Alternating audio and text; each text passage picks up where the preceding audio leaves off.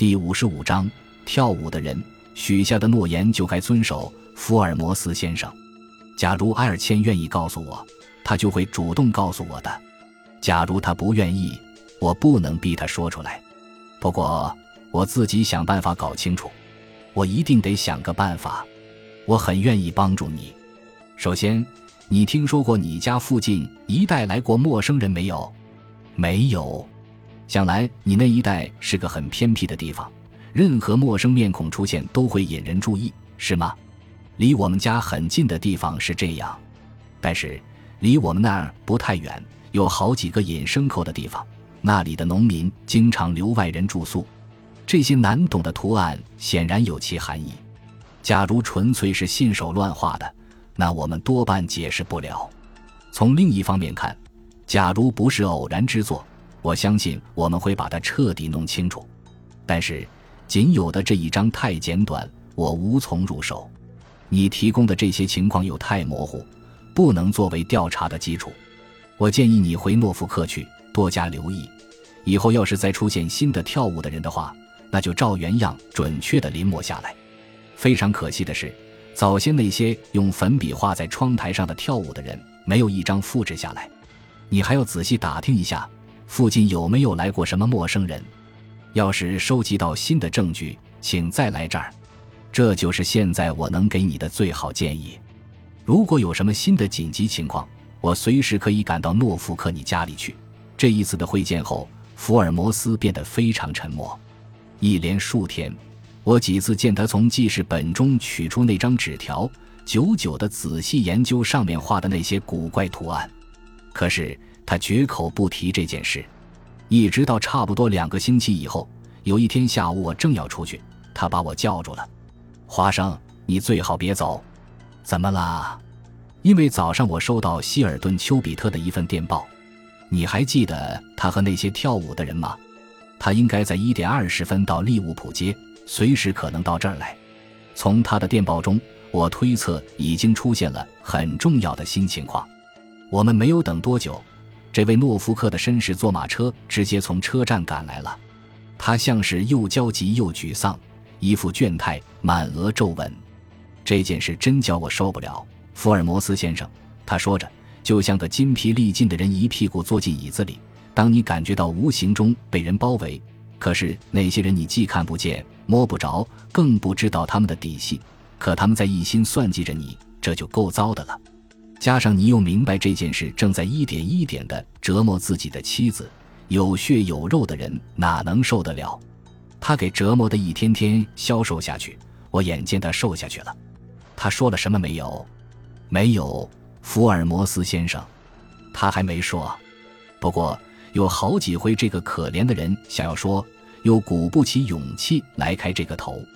我也试着来帮助他，大概我做的很笨，反而吓得他不敢说了。他讲到过我的古老家庭，我们在全军的名声和引以为自豪的清白声誉。这时候，我总以为他就会说到点子上来了，但是不知怎的，眼看着要说到节骨眼上，就岔开去了。那么你自己有什么发现吗？可不少，福尔摩斯先生。我给你带来了几张新的画，更重要的是，我看到那个家伙了。怎么，是画这些画的那个人吗？就是他，我看见他画的。还是按顺序跟你说吧。上次我来拜访你以后。回到家里的第二天早上，头一件见到的东西就是一排新的跳舞的人，是用粉笔画在工具房黑色的木门上的。这间工具房挨着草坪，正对着前窗。我照样临摹了一张，就在这儿。他打开一张纸，放在桌上，下面就是他临摹下来的图案，好极了。福尔摩斯说：“好极了，请接着说下去。”临摹完了。我就把门上这些记号擦了，但是过了两个早上，又出现了新的。我这儿也有一张。福尔摩斯搓着双手，高兴的咯咯笑出声来。咱们的资料积累的好快呀，他说。过了三天，我在日晷仪上找到一张纸条，上面压着一块鹅卵石，就是这张。纸条上很潦草的画了一行小人，跟上一次的完全一样。从那以后。我决定在夜里守着，于是取出了我的左轮枪，坐在书房里不睡，因为从那儿可以望到草坪和花园。大约在凌晨两点的时候，我正坐在窗口，外面除了月色，黑洞洞的。突然，我听到后面有脚步声，原来是我妻子穿着睡衣走来了。他央求我去睡，我就对他明说要瞧瞧谁在干这样荒唐的事，捉弄我们。他说这是毫无意义的恶作剧，要我不去理他。假如真叫你生气的话，希尔顿，咱俩可以出去旅行，躲开这种讨厌的人。什么？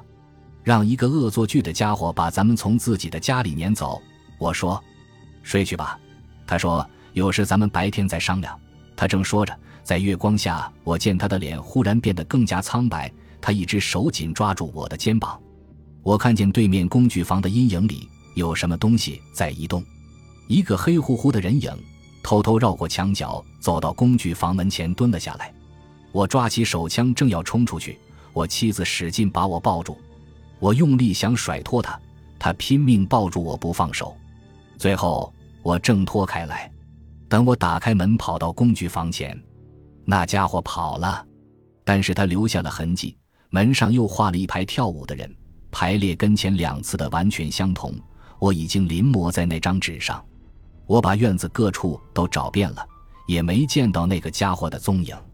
可这件事怪就怪在他并没有走开，因为早上我在检查那扇门的时候，发现除了我已经看到过的那排小人以外，又添了几个新画的。你有没有那些新画的？有，很简单，我也照样临摹下来了，就是这一张。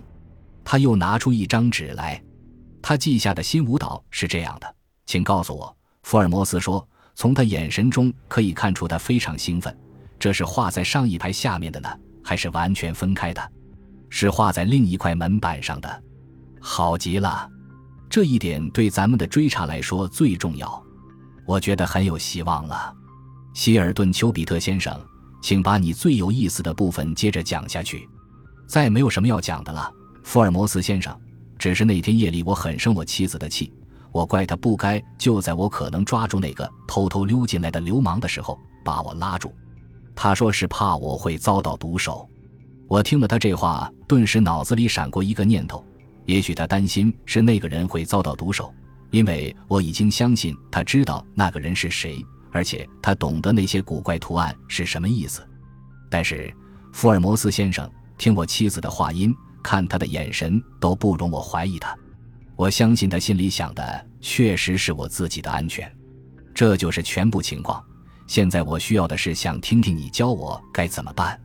我打算叫五六个农场的小伙子埋伏在灌木丛里，等那个家伙再来，就狠狠揍他一顿，叫他以后再也不敢来打搅我们了。这件事太复杂。恐怕不是用这样简单的办法解决得了的。福尔摩斯说：“你能在伦敦待多久？”今天我必须回去，我不能让我妻子整夜一个人待在家里。她神经很紧张，也要求我回去。你回去也许是对的，要是你能不走的话，说不定过一两天我可以跟你一起回去。你先把这些纸条留给我，可能不久我会去拜访你，帮着解决一下你的难题。我们这位客人走前，福尔摩斯始终保持住他那种职业性的沉着，但是我很了解他，一眼就看出他心里是十分兴奋的。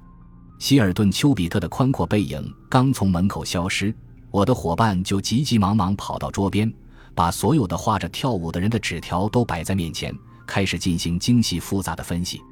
我一连两小时看着他在纸条上一张张全都编上号，写上字母。他一心扑在这件事上，完全忘了我在旁边。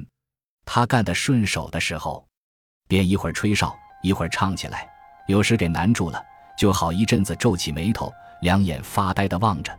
最后，他满意的叫了一声，从椅子上跳起来，在屋里走来走去，不住地搓着手。后来，他在电报纸上写了一份很长的电报。花生，如果回电中有我希望得到的答复。你就可以在你的记录中添上一件非常有趣的案子了。他说：“我希望明天咱们可以去诺福克，给咱们的朋友带去一些非常明确的消息，好让他知道使他烦恼的原因。”说实话，我当时非常想问个究竟，但是我了解福尔摩斯喜欢在他认定适当的时候，以自己的方式来透露他的发现，所以我等着，直到他觉得适合向我说明一切的那天。可是迟迟不见回电，我们耐着性子等了两天。在这两天里，只要门铃一响，福尔摩斯就竖着耳朵听。第二天的晚上，希尔顿·丘比特捎来一封信，说他家里平安无事，只是那天清早又看到一长排跳舞的人画在日晷仪上。他临摹了一张，附在信里寄来了。感谢您的收听，喜欢别忘了订阅加关注，主页有更多精彩内容。